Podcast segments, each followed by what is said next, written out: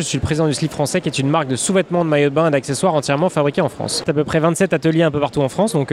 on commence à faire pas mal de produits. Nos deux points principaux en fabrication de sous-vêtements, qui est le gros de nos volumes, c'est l'établissement Le Maillot dans le nord à côté de Lille et Eminence à côté des marques dans le sud. Donc c'est les deux gros points à qui on bosse, on fait le plus de nos volumes. On ne vend pas que des slips, on fait 50% de notre chiffre d'affaires en sous-vêtements, donc on est les spécialistes du slip en France. Et à côté, on fait des pyjamas, du homeware, donc des produits qu'on peut porter à la maison, des maillots de bain et un peu de pull comme vous voyez juste là effectivement, et quelques accessoires, mais le gros de notre métier c'est quand même les vêtements de l'intime qu'on porte sur soi, donc sous-vêtements et produits qui s'y rattachent. Au début c'était une blague de se dire le slip français, de monter une marque de slip qui soit fabriquée en France, et je trouvais que l'histoire des usines était intéressante, je trouvais que c'était une belle histoire à raconter, et comme je connaissais pas forcément le secteur au début, je me rendais pas compte en fait de tous les enjeux sociétaux qu'il y avait derrière, de ce que veut dire le juste prix, de ce que veut dire la fabrication française, et la conviction, l'engagement, le côté un peu plus militant il est venu vraiment avec le temps, de dire en fait il y a un vrai combat de société, en fait, de dire le vrai prix d'un produit, il vaut plus cher en France, mais il y a un impact sociétal avec des gens qui travaillent dans le cadre du droit du travail français,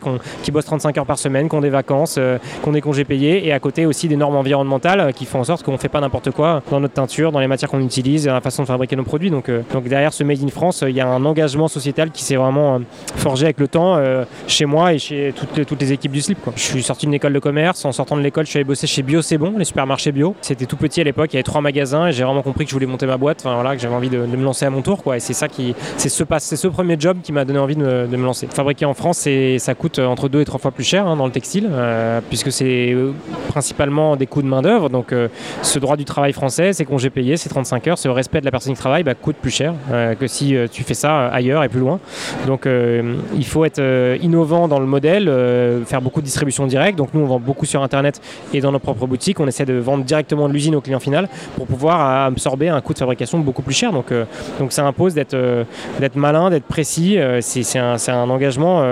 pas évident de fabriquer plus cher, et en même temps de devoir, tu peux pas dépasser un certain prix pour ton client, tu dois quand même réussir à être rentable toi en tant qu'entreprise et payer tes salaires, donc c'est une exigence forte. Quels sont les objectifs sur 5 ans ou 10 ans? Dans 5 ou 10 ans, l'idée c'est de continuer le beau chemin qu'on a démarré. Depuis le premier jour on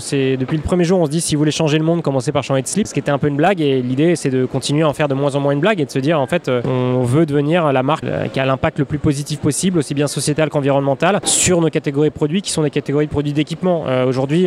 la mode, on peut acheter beaucoup de choses sur Le Bon Coin, sur Vinted, d'occasion, on peut réparer, on peut louer, il y a beaucoup de nouveaux usages, mais pour le sous-vêtement, ça va être un peu plus compliqué de l'acheter d'occasion ou de réparer son slip, quoi. Donc l'idée, c'est sur ces catégories de produits, d'équipement, qu'on porte à même la peau, on veut être le champion d'une nouvelle vision de la mode qui fabrique localement, durablement et qui a un impact positif aussi bien sociétal qu'environnemental. Quelle est l'image du slip français hors des frontières? Pour l'instant, on n'est pas très connu, on fait 90% de notre chiffre en France, donc il faut la construire cette image. Je pense qu'aujourd'hui elle est un peu méconnue, mais on est encore petit, cette année on va faire entre 25 et 30 millions d'euros de chiffre d'affaires, ça commence à être gros, mais c'est encore petit à l'échelle du marché français, donc on se concentre d'abord sur le côté local qui fait plus de sens pour nous, puis l'année prochaine tu viendras me reposer la question d'où on en est sur l'international. Comment on procède quand on est jeune et entrepreneur en France? On fonctionne avec bon sens, quand on essaie de prendre les choses étape par étape, de découvrir des métiers, de comprendre les étapes de fabrication, comprendre les contraintes des producteurs, comprendre la distribution internet, les réseaux sociaux bien sûr, donc je pense qu'on prend toutes les bonnes choses qu'il y a à prendre dans la tradition, le savoir-faire, l'expérience, et en même temps on vient mettre une vraie bonne dose d'énergie sur internet, sur les réseaux sociaux, sur Instagram, sur Facebook, pour prendre les accélérateurs qui permettent de faire grandir son business en France et aujourd'hui de façon assez moderne, quoi. Donc faut prendre un peu le meilleur des deux, et puis voilà, et être rigoureux, savoir être patient, parce que moi ça fait presque 8 ans, donc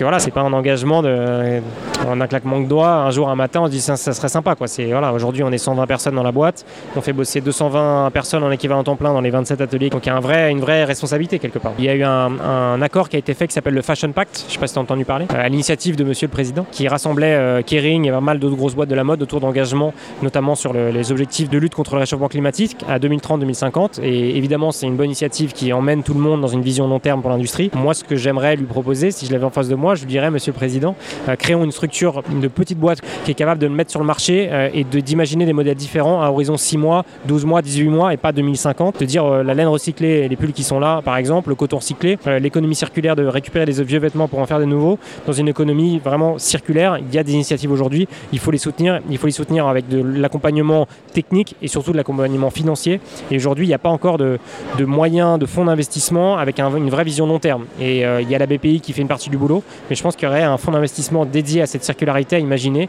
dans le cadre du Fashion Pact, auquel on pourrait donner vraiment des moyens pour inventer l'industrie de demain, quoi. Et je pense que c'est un peu le sentiment que tout le monde partage ici, c'est que chacun bricole un peu dans son coin, on se retrouve, on se serre les coudes, mais il n'y a pas vraiment de stratégie ambitieuse d'échelle et de secteur. Et je pense que c'est ça qu'il faudrait porter aujourd'hui. Je rajoute juste une petite chose, le Made in France est cher à produire, mais il est aussi cher pour le consommateur. Chacun fait en fonction de ses moyens, et j'ai bien conscience qu'en vendant des sous-vêtements à 30 ou 35 euros, c'est pas pour tout le monde. C'est pas forcément un choix, c'est la réalité du fait que nous on l'achète 12 euros et qu'il faut bien qu'on gagne notre vie nous, et que si on veut l'acheter moins cher que ça, bah, il faut le fabriquer ailleurs. Donc c'est la réalité aujourd'hui de fabriquer un produit du quotidien en France, il a ce prix-là, c'est le vrai prix des choses, ce qui permet d'avoir, ce que je disais tout à l'heure, un impact environnemental et sociétal qui est plus positif. La vraie solution à ça, c'est d'innover justement, et je rejoins